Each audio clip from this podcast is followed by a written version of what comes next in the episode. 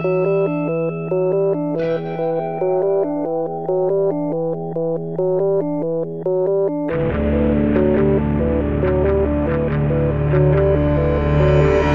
e bentornati su Easy Apple, puntata numero 285 del vostro podcast che settimanalmente vi porta tutte le notizie riguardanti alla mela e questa settimana ce ne sono. Io sono Luca Zorzi e io Federico Travaini. Vede, veniamo da un evento, evento che io non ho potuto seguire, eh, come avevo anticipato nella scorsa puntata, mi trovavo in macchina, stavo andando a partire per le ferie, per cui una volta arrivato ho freneticamente sfogliato un po' tutte le notizie e scoperto tutto quello che riguardava insomma i nuovi MacBook Pro che sono stati presentati. Compreso tiriamo fuori subito questo, eh, questo sassolino dalla scarpa la forte crescita dei prezzi ma piacevolmente soddisfatto de, del, del, prodotto in sé. Lasciamo stare i prezzi sicuramente è qualcosa che non si può tralasciare perché purtroppo eh, in questo mondo per poter ottenere qualcosa di materiale bisogna nella maggior parte delle, delle volte dei casi comprarlo poi c'è chi magari ruba però non penso sia il nostro caso. E um, ti è piaciuto comunque? Cioè nel senso sei soddisfatto visto che stavi aspettando questo Mac da sei anni No, boh, da sei anni no, però magari degli no, ultimi due o tre sì. Eh, guarda, io devo dire la verità, tutto sommato sì, con qualche asterisco. Eh, aster- gli asterischi riguardano... Lasciamo stare il prezzo, non sto considerando il prezzo in nessuna maniera in questo momento. Eh, diciamo che la scelta di buttarsi a pesce al 100% sulle nuove USB-C con Thunderbolt 3 eh, richiederà inizialmente un, una manciata di adattatori. C'è da dire che la maggior parte di questi in realtà sono abbastanza economici, grazie al fatto che USB-C comunque è uno standard, non è una cosa proprietaria di Apple. E vedevo che per dire un banale adattatore da USB-C alla USB classica si comprano a coppie di due per 6-7 euro su Amazon, per cui insomma il prezzo è abbastanza ridotto. Um, avrei visto bene però da parte di Apple avere inserito nella confezione un adattatore o addirittura nella scocca, almeno una USB classica forse sarebbe stato il caso di metterla. Però comunque eh, complessivamente n- non mi è dispiaciuto, voglio dire, eh, rimane l'altro difetto è la scheda grafica che diciamo che non può competere se vogliamo con la concorrenza PC perché rimane una scheda grafica un po' sottodimensionata se abbiamo intenzione di fare videogiocate serie i å realtà virtuale o aumentata, insomma, eh, rimane una GPU non particolarmente prestante da quel punto di vista. Non è il mio caso, per cui eh, nessun grosso problema. La scelta di utilizzare una AMD, come già era stato con l'ultimo refresh, eh, crea, se non sbaglio, qualche screzio con la, la suite di Adobe che invece lavora al meglio con le schede Nvidia, però insomma, per le due volte all'anno che uso Premiere non sarà un grosso problema. A parte questo, ho trovato notevole, anche se chiaramente devo ancora toccarla con mano, la riduzione di spessore di peso, apprezzabile. Eh, e mi piace molto la, una cosa banale, forse, la possibilità di caricare il Mac da qualunque porta. Questa cosa delle, delle, delle USB, mh, siccome l'hanno detta bene in molti, cioè è difficile poter credere in un eh, ecosistema full USB fino a quando tutti i dispositivi Apple non lo supporteranno eh, al 100%, cioè eh, come, come, avevi detto tu, mh, attualmente se uno compra un Mac e un iPhone non può collegarli. Sì, e non, diciamo, non puoi collegarle con quello che con ti viene cavo. nella scatola. Eh, sì, perché abbiamo Apple un cavo. lo vende un cavo USB-C Lightning, però lo vende a caro prezzo. Eh, io vedo bene il prossimo iPhone con appunto esattamente questo, un cavo USB-C Lightning nella, nella confezione e il corrispondente caricabatteria da muro. Chi ha bisogno del collegamento con un computer, virgolette, vecchio che non ha le USB-C, sarà lui a doversi dotare di adattatore. Uh, cosa che però, boh, in realtà alla fine a, a tanti utenti non uh, causerà troppi danni, non dico nessuno, ma non troppi, perché la maggior parte delle persone vedo che usano unicamente il caricabatterie che è venuto con la scatola con il cavo che è venuto nella scatola. Stop. Eh, non sono come noi che si rivolgono a Synquire per acquistare dei bei cavi eh, magari di nylon rinforzati o hanno 100.000 caricabatterie sparsi per la casa in macchina e chi, ne ha, chi più ne ha più ne metta. Per cui l'utente medio non credo che verrà colpito troppo. Eh, al contempo però ecco, si farà un ulteriore passo verso la transizione a, all'USB-C e credo che l, questa presa di posizione di Apple un minimo possa aiutare ad accelerare la diffusione dello standard, eh, che è comunque uno standard interessante, ha mille pregi, eh, non ultimo la possibilità di avere un unico connettore che faccia veramente tutto che è una cosa che finora mancava, voglio dire, avevamo una, un certo numero di porte, vedo insomma il mio Mac attuale che aveva anche Firewire, mini DisplayPort, Ethernet, erano tutte porte diverse che servivano a scopi diversi. Queste Thunderbolt 3 sotto forma di USB-C vogliono essere veramente universali e quello è sicuramente un pregio. Peccato che però finché non avremo tutte le periferiche a supportare questo standard eh, saremo costretti a un piccolo albero di Natale che speriamo non costi troppo. Io personalmente ho già acquistato l'adattatore da USB-C da Thunderbolt 3 a Thunderbolt 2 per poter usare una dock eh, per, della OWC che mi era stata regalata per la laurea e che tuttora non ho ancora potuto utilizzare ma sta usando mio fratello che appunto utilizza questa porta e per cui ne avevo bisogno. L'adattatorino in questione lo vende solo Apple alla modica cifra di 59 euro per cui Gratis. insomma non è stato simpaticissimo. Però boh altre conversioni più semplici tipo verso la USB normale o che ne so verso la DisplayPort o altro eh, si riescono a ottenere per molti meno soldi Comunque, ecco, Io... tornando un mm. secondo all'ambito prezzi e poi direi di buttarci sulla, sulla touch bar, che è forse la novità più evidente di questa nuova generazione. Ehm, i prezzi sono aumentati, non c'è niente da fare e confrontavo il prezzo del modello d'ingresso della gamma 15 pollici attuale, quindi nuovissima, con il 2010, che è il computer da cui tuttora vi sto parlando, e al netto della variazione di due punti di IVA e del cambio euro-dollaro che è fluttuato in peggio per noi che dobbiamo comprare eh, roba in dollari, ehm, si tratta comunque di 700 euro di aumento in sei anni. Non è, non è poco, non è assolutamente poco. E, sul perché ci sia stata questa scelta non lo so, eh, sicuramente si nasconderanno dietro il fatto che è una macchina pro. Eh, Schiller poi ha detto che è stato uno spiacevole effetto collaterale l'aumento di prezzo perché loro non, non progettano un computer per raggiungere un target di prezzo, ma eh, si danno un obiettivo e il prezzo è una conseguenza. Luca, prima della touch bar, mh, due cose sono ancora sull'SBC. Una ti giuro, no, non, non, so se l'hai già detta o me, me la sono persa o non l'abbiamo menzionata, cioè che le quattro porte dei 15 pollici in realtà non sono tutte uguali.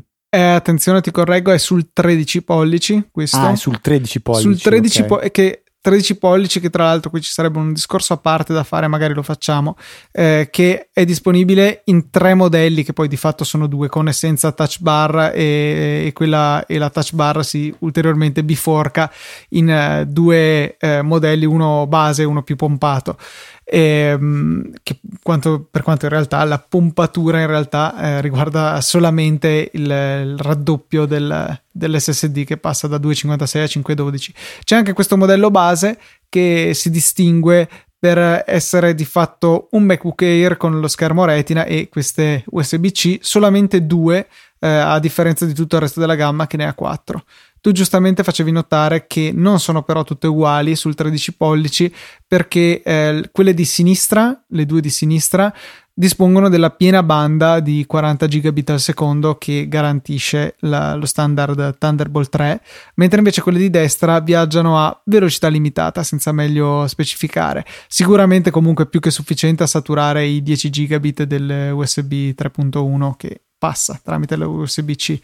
Eh, la questione è questa, cioè non è stata una, um, chiamiamola una cattiveria di Apple nei confronti di chi decide di tra virgolette risparmiare e prendere il 13 pollici rispetto a chi compra il 15 la questione è che i processori e i controller tutti i chipset di Intel non dispongono di abbastanza linee PCI Express da poter alimentare completamente tutte le porte. Per cui è stata fatta una scelta di comunque garantire un numero elevato di porte, ma eh, riservare quelle di sinistra alle periferiche che richiedono veramente tutta la velocità. Velocità che è immensa, per cui realisticamente pochissime periferiche avranno bisogno di poterla impiegare tutta, cioè non avremo non noteremo rallentamenti. Ecco, magari se avessimo una secchiata di SSD dei più veloci connessi a quelle di destra, mm, magari sì, si noterebbe qualcosa, ma tolto questo caso che riterrei straordinario, tutto sommato non ci sarà grossissima differenza. Veniamo invece all'elefante nella stanza, cioè la, la touch bar eh, OLED che sostituisce i tasti funzione fisici che ci sono sui Mac attuali e che in, integra una, un Touch ID che se non ho letto male è quello di prima generazione. Seconda, seconda. Seco- ah ok, per fortuna. Uh, non so dove l'avevo letto allora. Quindi sarà molto molto rapido e io mi, mi, rendo conto tutte le volte che provo a sbloccare l'iPad Pro, che ha ancora il Touch ID di prima generazione, e, ehm, essendo abituato al 6S e magari mm, anche voi abituati al 7 o chi ha la seconda generazione, quando si prova a sbloccare col Touch ID un device che ha la prima generazione del sensore, sembra che non, non funzioni inizialmente. Non so se anche tu questa sensazione, Luca. Guarda, ti dico da quando ho, cioè io sull'iPad non ho il Touch ID perché ho un Air di prima generazione sull'iPhone o l'iPhone 7 mi sono abituato a questa velocità devastante e non ho altri dispositivi in cui sia memorizzata okay. la mia impronta, per cui oh, di fatto fai... non ho questo confronto. No, io ti confermo che tutte le volte che prendo in mano il mio iPad e provo a sbloccarlo cioè, e lo sblocco col Touch ID e tolgo il pollice e dico ma, ma, cacchio perché non ha funzionato, non ha preso, non capisco perché eh, avrà problemi. In realtà poi ci penso e dico no, è semplicemente il sensore di prima generazione che è parecchio più lento di prima. Ma la cosa assurda, secondo me, è che non è che fosse lui a essere lento, è assurdamente veloce il nuovo. Per sì. cui tu eh, ti ritari, sì, sì. però non è affatto lento perché non arriva a un secondo il tempo di lettura de- del vecchio. Mm.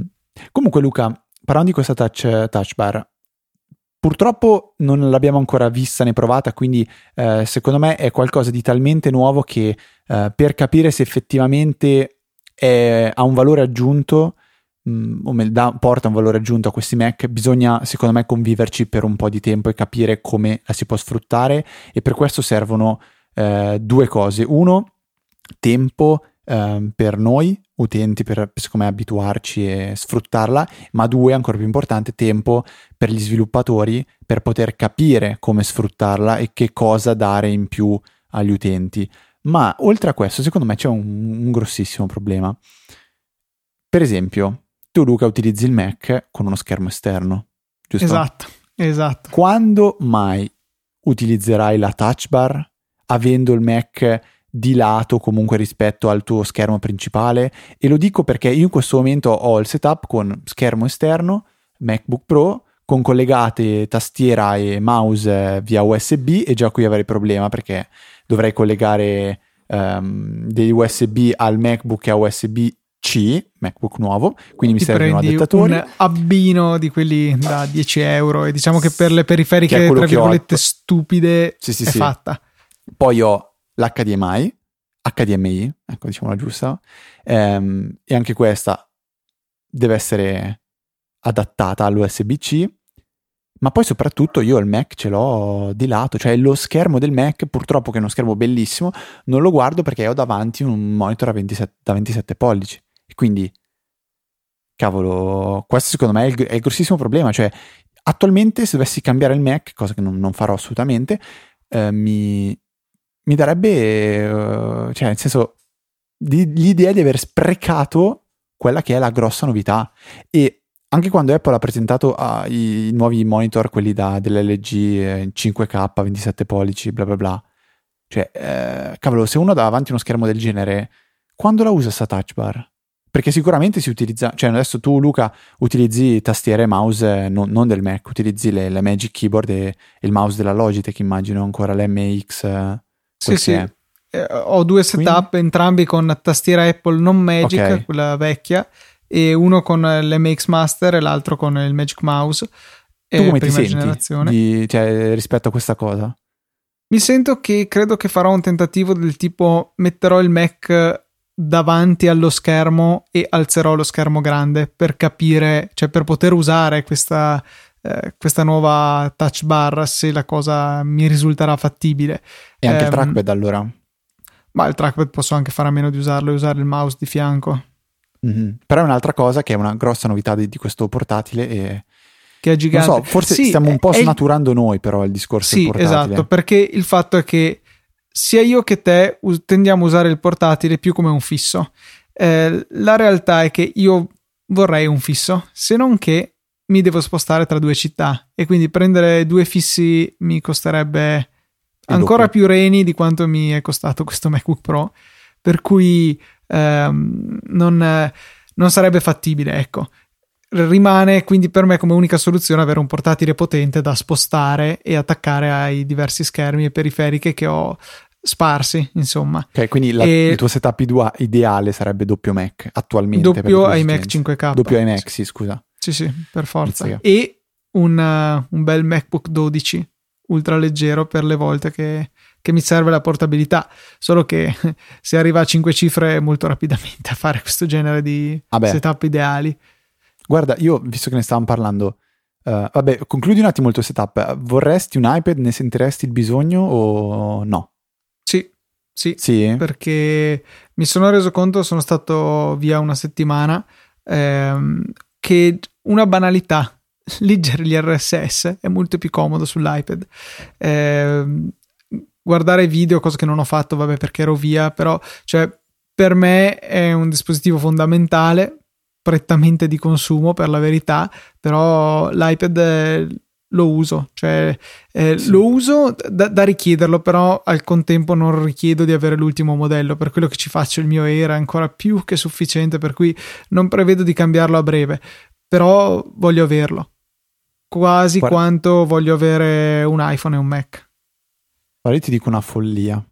Ci stavo pensando in questi giorni, ma attualmente come setup io se, se, dovessi farlo da zero con un budget sensato, mi porterebbe a prendere un portatile MacBook, uh, penso anche il, il, il, MacBook, quello MacBook, MacBook, eh, MacBook, MacBook um, e come macchina fissa penso che attualmente prenderei un, qualcosa di assemblato Winsots perché la mia esigenza, vabbè, è molto shiftata negli ultimi anni, quindi uh, dedico anche tanto tempo al gaming e quindi da quel punto di vista lì i Mac sono macchine che ti castrano sotto tutti i punti di vista e che cioè anche se adesso dovessi dire faccio la follia, prendo un Mac Pro, cioè prendere comunque un computer stravecchio per, per poi giocare e spendere una follia.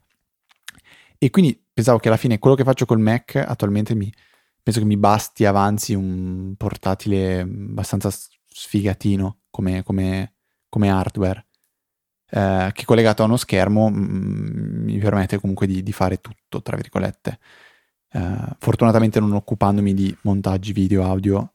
Ehm, non so. No, io invece viceversa, cioè il gaming mi interessa meno di zero, zero. E, e, voglio un Mac perché Però, è la mia piattaforma preferita. Ci sono dei, dei computer fatti da um, com- aziende che fanno, si occupano principalmente di gaming, dei, dei computer sono di un tamarro che...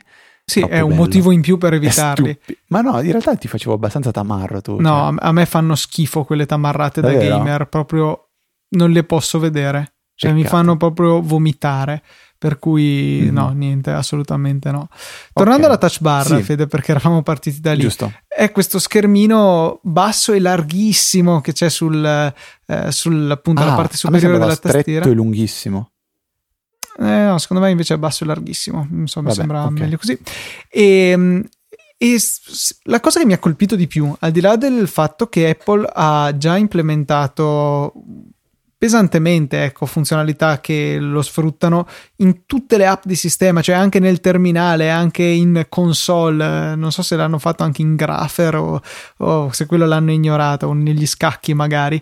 Però ecco, un, un, è già stato sfruttato bene da Apple dando delle idee agli sviluppatori e al contempo dando accesso a delle API abbastanza eh, liberali, perché inizialmente ci si aspettava che sarebbe stato poco più che una barra in cui far apparire dei pulsanti a scelta.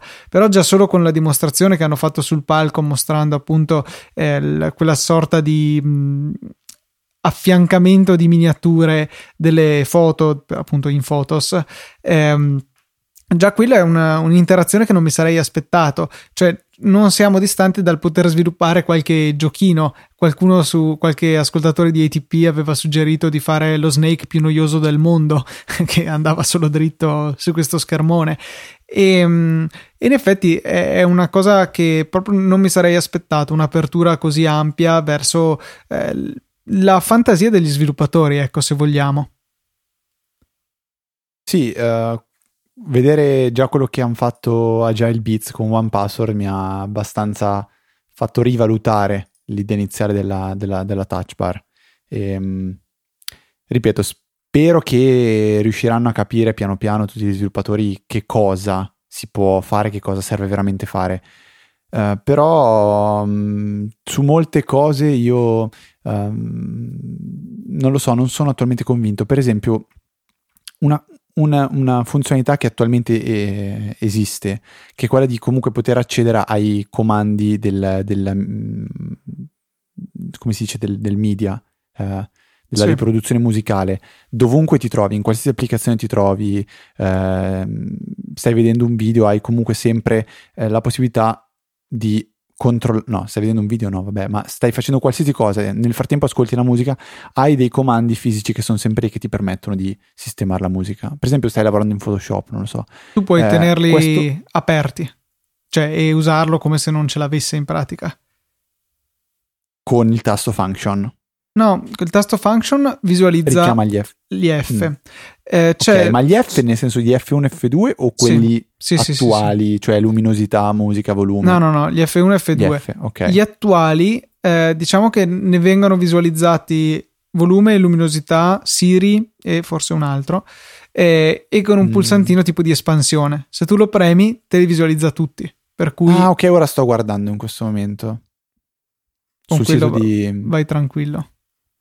Ok, capito. Per capito, cui c'è capito. a scelta nel momento in cui eh, ritieni che sia più utile sfruttarla nel metodo classico rispetto perché magari l'applicazione che stai usando correntemente sì, ha un'implementazione sì. tra virgolette stupida o che non si confà al tuo modo di lavorare allora la metti in visualizzazione classica e, e stop te la controlli come hai sempre fatto viceversa è un'app che si renda particolarmente utile la puoi controllare anche da lì. Eh, senti, si sente forte la mancanza di proporre questa soluzione, magari castrata del Touch ID iniz- inizialmente, sotto forma di tastiera esterna. C'è da dire che già la, allo stato attuale la Magic Keyboard costa una fucilata per la tastiera che è e portarla, che ne so, a 200 euro per integrare questa funzionalità, eh, forse non sarebbe stata una gran mossa però cioè, io credo che in qualche maniera dovranno rendere fruibile questa cosa anche con uh, computer desktop o usati come desktop, come è il nostro caso che abbiamo descritto prima. Ehm, al momento limitarla ai portatili, per quanto questi sappiamo tutti che fanno la parte del leone delle vendite, eh, forse è un po' limitante perché chi deve sviluppare eh, minimo minimo svilupperà sì per i portatili, ma proprio gli ultimissimi, mentre invece dando la possibilità di acquistare una tastiera esterna, magari immediatamente il potenziale bacino di utenza si sarebbe allargato. Mm. Ricordo quando um, no, niente, non c'entra niente fare solo del flaming, quindi ok, lascio perdere quello che stavo per dire. Altra um, cosa che, sì? si, che volevo dire in conclusione riguarda ehm, la, la, RAM che okay. con eh, rabbia di molti, tra cui sottoscritto in realtà, si ferma a 16 giga e è dovuto al fatto che, ancora una volta, i chipset Intel danno la possibilità di utilizzare la RAM a basso consumo solamente con eh, un massimo di 16 giga per poter avere 32 giga bisogna cambiare tipo di memoria che comporta un consumo più elevato e sappiamo l'importanza che Apple dà alla sottigliezza eccetera eccetera che quindi ha fatto ricadere la scelta su questo. E non sarebbe cambiato niente nemmeno ad aspettare i futuri processori Kaby Lake che eh, condivideranno questa stessa limitazione mentre per superarla bisogna attendere la generazione ancora successiva. Per cui insomma purtroppo siamo limitati a 16 giga di RAM che comunque sono un, quart- un quantitativo del tutto rispettabile, però eh, non si nega affatto che ci siano scenari di utilizzo in cui 32 giga o addirittura anche 64 potrebbero essere utili e migliorare la velocità del lavoro. Eh, questa è la spiegazione attuale e mi sembra plausibile, ecco. Mm, neanche da- no, non lo so, mm, dare una, un'opzione perché alla fine questo attualmente sembra la macchina più pro che, che attualmente Apple vende. Sì, e... Cioè, e dire uno possa spontaneamente decidere di sacrificare della, eh, dell'autonomia mm-hmm. eh, per la RAM. Sì, ma a quel punto cioè, avrebbero cominciato a esplodere il numero di, di configurazioni disponibili. Non so se anche per una questione di semplicità, che per quanto è totalmente persa in questa gamma, eh, si sia scelto di evitare. Ok, chissà tra quanto vedremo quindi i, uh, come si dice, i MacBook Pro con 32 GB di RAM. Passeranno altri boh, 3-4 anni, dici? Un paio d'anni, un paio d'anni mm-hmm. secondo me. Ok.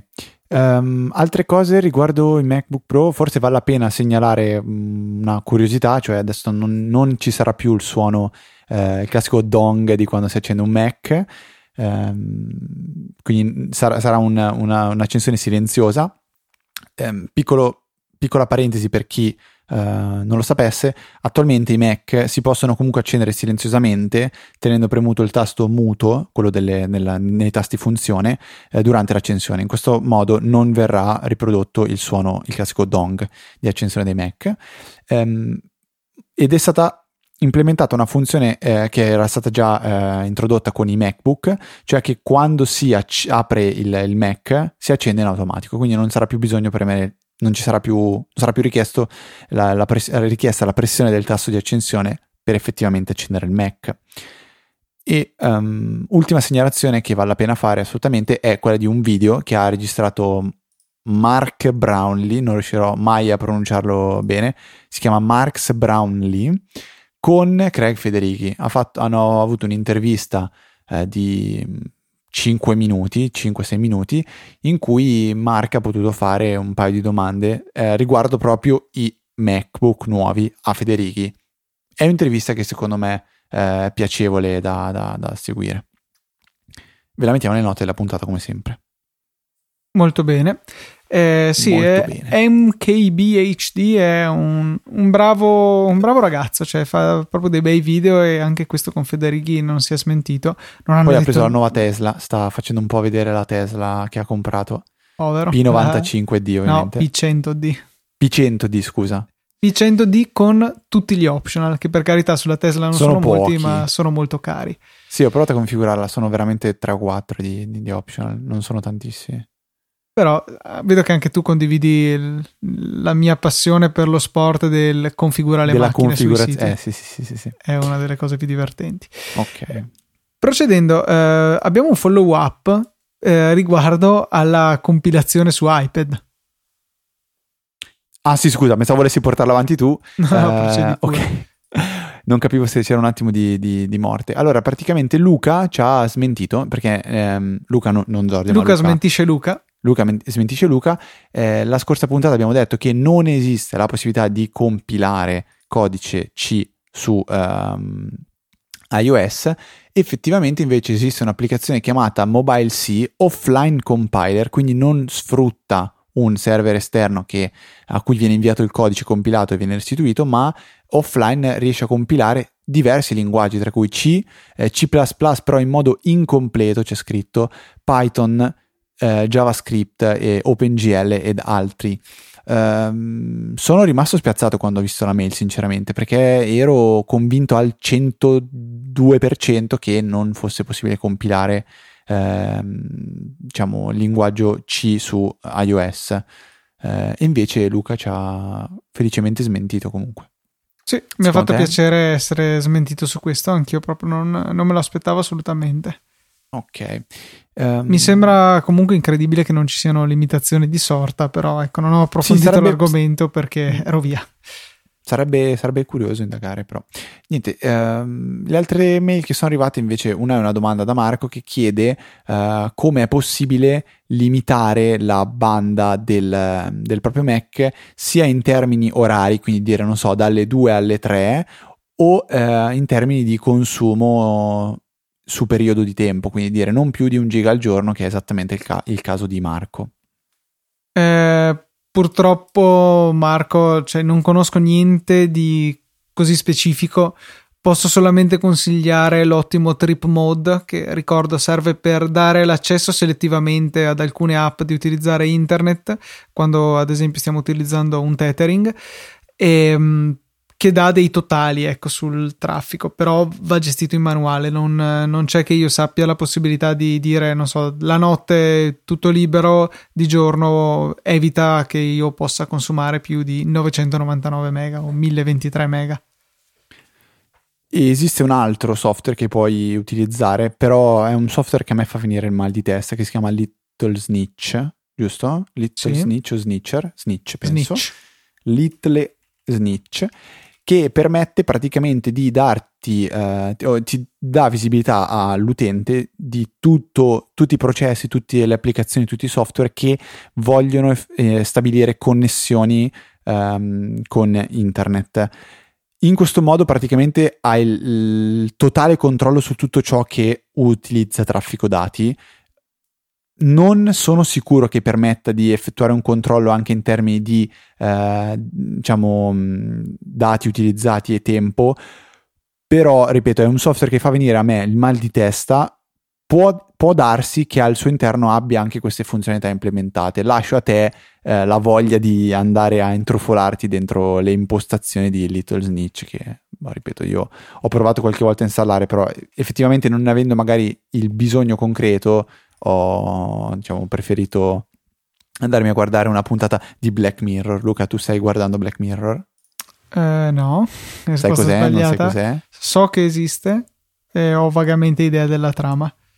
Ma non, non, no, no, aspetta, non ha una trama Black Mirror. Sì, non sono episodi isolati. Sì, sono episodi isolati sì. che, diciamo, che fanno vedere più o meno un mondo distopico, prendendo degli aspetti che esistono uh, tra virgolette, nel mondo attuale e li esasperano al punto da far vedere come sarebbe il futuro se dovesse prendere eh, piede in maniera mh, mm, seria un, un, aspetto. Di solito si rivolgono alla tecnolo- tecnologia, a me sono quelli che sono piaciuti t- più di tutti, tipo eh, la stagione 1, se non sbaglio, l'ultimo episodio ehm, mostra come... Stiamo andando completamente fuori tema, però poi rientriamo subito, scusa. Mostra come sarebbe il futuro se eh, tutti avessimo una sorta di Google Glass integrato nella nostra retina, che è, un, è mo- molto curioso come... Un bel trip mentale, insomma. È un bel trip mentale. L'ultimo, tipo, adesso sto vedendo la prima puntata che parla del eh, mondo dove il social network, il social network, il Facebook di turno diventa il metro di misura per tutto. Tutto. Cioè, tipo, tu puoi comprare una macchina bella se hai un certo punteggio su questo Facebook. Su questo Facebook. Quindi se sei popolare, se sei una persona che piace agli altri, altrimenti non puoi. È una cosa malata, però se non conoscete, eh, non conoscevate l'esistenza di Black Mirror e siete appassionati di tecnologia, andate assolutamente a recuperarlo perché è fantastico. E non guardatelo in serie, ma leggete la trama della puntata, se vi interessa guardate quella, tanto sono 12 puntate ad oggi, 3, 3 e 6. E totalmente slegati dal, L'uno dall'altro. Sì, l'uno quindi. dall'altro. Tra l'altro sono su, l'ultima è su Netflix, sono sicuro al 100%, non so se sono anche le, le altre due eh, stagioni su Netflix, però... Potrei controllare, ma temendo un kernel panic facciamo non controllo. no, no, no, stai fermo così, stai fermo così. Um... Vede, invece mi hai rivelato, mi hai suggerito prima un sito che può essere utile a chiunque debba pianificare una gita in macchina. Sì, ehm, questo weekend sono stato al, a Lucca, Lucca Comics, come, come di consueto, e uh, ho voluto curiosare un attimo, o meglio, volevo farmi un'idea di quanto effettivamente mi sarebbe costato andare a Lucca Comics, ehm, costato non hotel e il resto, ma il, il viaggio in sé. Eh, mi sono appoggiato ad un, ad un servizio che mi aveva fatto conoscere un uh, collega di studi, tale Alessandro Ziglioli, e si chiama eh, è, la, è, la, guida Michelin, la versione, la versione web, trovate al sito viamichelin.it. Eh, una volta che avete specificato la, eh, diciamo, la, la, la, tratta da percorrere, quindi so, io dico Busto, Arsizio, eh, Lucca, viene praticamente mostrata qual è la strada che vi viene mh, consigliata da, di seguire, potete specificarne una diversa se eh, non è ehm, quella indicata quella che avete, che avete deciso di, di, di, percorrere. E poi dando dei parametri quali per esempio il costo del carburante o il consumo che voi stimate vi viene presentato qual è il costo della, del, percor- del, del percorrimento della tratta è tutto sommato un, uno strumento molto molto interessante soprattutto quando si organizzano questi viaggi magari in compagnia che bisogna dividere i costi eccetera eccetera. E poi è ben integrato anche con ad esempio BlaBlaCar e quindi permet- ti permette di vedere quanto potresti eh, guadagnare se eh, volessi mettere questo annuncio su BlaBlaCar. Um, o su un altro che non conosco sinceramente si chiama Voyage SNCF però sinceramente non, non lo conosco niente, eh, valeva la pena secondo me di condividere questo servizio molto utile. Novità invece degli ultimi giorni che penso che riguarderà soprattutto eh, gli addetti del settore che Apple ha esteso le funzionalità dei suoi promo code, i classici redeem che più e più volte abbiamo regalato a voi ascoltatori nel corso di questi anni di Easy Apple e che appunto consentono di ottenere gratuitamente qualche cosa che normalmente è a pagamento, eh, un'app generalmente. E ehm, appunto la novità è che sono state date agli sviluppatori tutte le risorse necessarie a poterne generare anche per gli acquisti in app. Quindi magari applicazioni freemium possono ora essere recensite o eh, premiate nel, nel, senso di darle in premio a qualcuno ehm, anche appunto se sarebbero gratuite perché prima normalmente non c'era questa possibilità adesso viene data la possibilità di regalare lo sblocco o l'acquisto in app completo per eh, appunto ottenere le funzionalità desiderate rimane qualche limite così come eh, avveniva avviene per i codici delle applicazioni.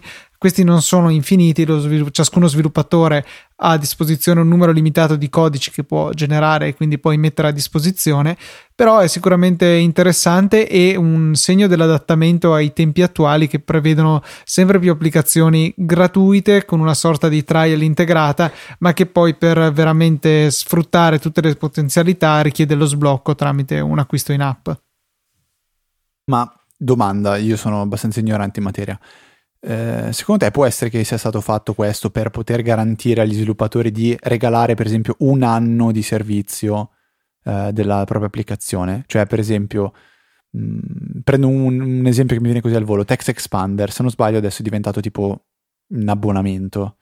Eh, sì. Se non erro, l'abbonamento in realtà è qualcosa che si fa fuori dall'App Store, però lasciamo stare applicazione X che ha un servizio d'abbon- che ha un modello di business a, a pagamento, a, a, pagamento ad abbonamento, ecco così è completo, eh, dando la possibilità di mh, mm, diciamo dare questi, uh, di generare i codici per la linea purchase, immagino che si possa a questo punto anche fare dei contest o regalare un anno di abbonamento, che penso funzioni ad in-app purchase. Secondo sì. te?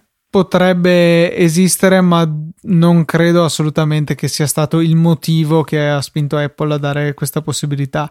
Eh, diciamo che questo potrebbe essere più che altro un effetto collaterale, ecco. Sì, visto. Ma, mm, ora che mi, messo, cioè, mi, sono automesso la pulce nell'orecchio, nell'orecchio, ci sono applicazioni che tu usi che sono passate a un, abbona- a un servizio di pagamento ad abbonamento? Mm, Ni, in realtà no, al momento no. Anche io ci sto pensando, non mi viene in mente una, sinceramente. Di applicazioni note che sono ad abbonamento, cioè avevamo citato OmniGraffle e sì, boh, se vogliamo sì. un po' anche Overcast perché alcune funzionalità sono nascoste dietro cioè se non sei donatore non hai gli upload dei file personalizzati tramite no, quello è un po' più un premium, premium cioè... S- sì, esa- sì, boh, esatto, hai ragione. Per cui non è la vera e propria applicazione. Eh, dicevamo che To aveva intenzione di seguire quella strada, solo che non l'ha ancora fatto. Ok. Vi segnaliamo, vi segnalo, visto che eh, l'ho segnalato anche a Luca, una, un'applicazione barra servizio che si chiama The Fork, che uh, è una, un servizio offerto da TripAdvisor che pe- vi permette di prenotare in, in, nei, nei, ristoranti che si appoggiano a questo servizio direttamente tramite l'applicazione. Io l'ho utilizzato a Pisa questo weekend e era comodissimo perché effettivamente una volta individuato il posto dicevi quanti eravate, per che ore, pum, e ti dava subito la conferma se avevi prenotato o no. Io ho fatto L'equivalente tipo di Open Table che so che è molto famoso negli Stati Uniti. Ah sì, um, giusto, giusto, giusto, l'equivalente di Open Table. Ma ve la segnalo per un motivo uh, in più, cioè attualmente c'è una promozione che non riesco a trovare da nessuna parte dove è scritta, ma che uh, ve lo confermo. Ah no, eccolo qua, si chiama The Fork Festival. Praticamente nei ristoranti che aderiscono a questo, questa promozione avete eh, uno sconto che può arrivare fino al 50% e il 50% è tanto. E Scaricate viene dichiarato ciascun ristorante quanto sconta? Oppure... Sì, sì, sì, sì, sì, io ho qua davanti The Four che vedo, per esempio, adesso tutti i ristoranti che ho davanti, davanti um, 50%, 50%, 50, 50, 50, 25, ecco, di 6 uno offre il 25 e tutti gli altri il 50. Noi infatti abbiamo prenotato, domani sera ce ne andiamo a mangiare un bel paninazzo in un posto da queste parti con lo sconto del 50%, che se ci pensi è veramente tanto. La promozione, se non sbaglio, ehm, dura fino a circa fine novembre, quindi secondo me affrettatevi, scaricate l'applicazione, tanto è completamente gratuita e magari trovate anche qualche ristorante in cui già andate e da, da oggi in poi potete utilizzare The Fork per poter prenotare senza più dover avere contatti con la gente. Ma Stavo guardando sul sito e a Verona ce n'è esattamente uno che ha la, la The Fork e Festival. Basta? Sì, e è di pesce, che a me non piace il pesce, per cui benissimo. Vabbè. Beh, sei abbastanza sfigato. Vediamo se volessi portare fuori a te adesso a cena, senza specificare una data, per due persone adesso. Ok. Mm, è impazzito? pensa che mi trovi nell'Oceano Pacifico. Benissimo. Vabbè, ok. E mi dice che non ci sono ristoranti bombshell. e io ci credo. Io ci credo. Um, vabbè, andiamo avanti. Carino uh, anche quell'altro sito che hai segnalato, una sorta di, come dire, di... Battaglia. No, aspetta, come si chiama quello, il sito che usi sempre te? Stropole, ecco. Eh, però che consiste in sondaggi a risposta secca, o questo o quello, per cui non so, vi piacciono di più i numeri pari o i numeri dispari, per dire, uh, i numeri pari direi, e um, vi viene appunto data la possibilità di votare con lo schermo che viene diviso da, uh, a seconda di quale delle due fazioni sta vincendo. È del tutto inutile ma molto carino.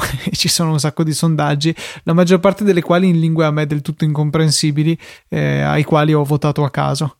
Tipo sì alla fine Vai, C'è vai, la, questo sondaggio qua che dice Azzaloptor vieni e, e ventere alcuni umani che ho votato Nem.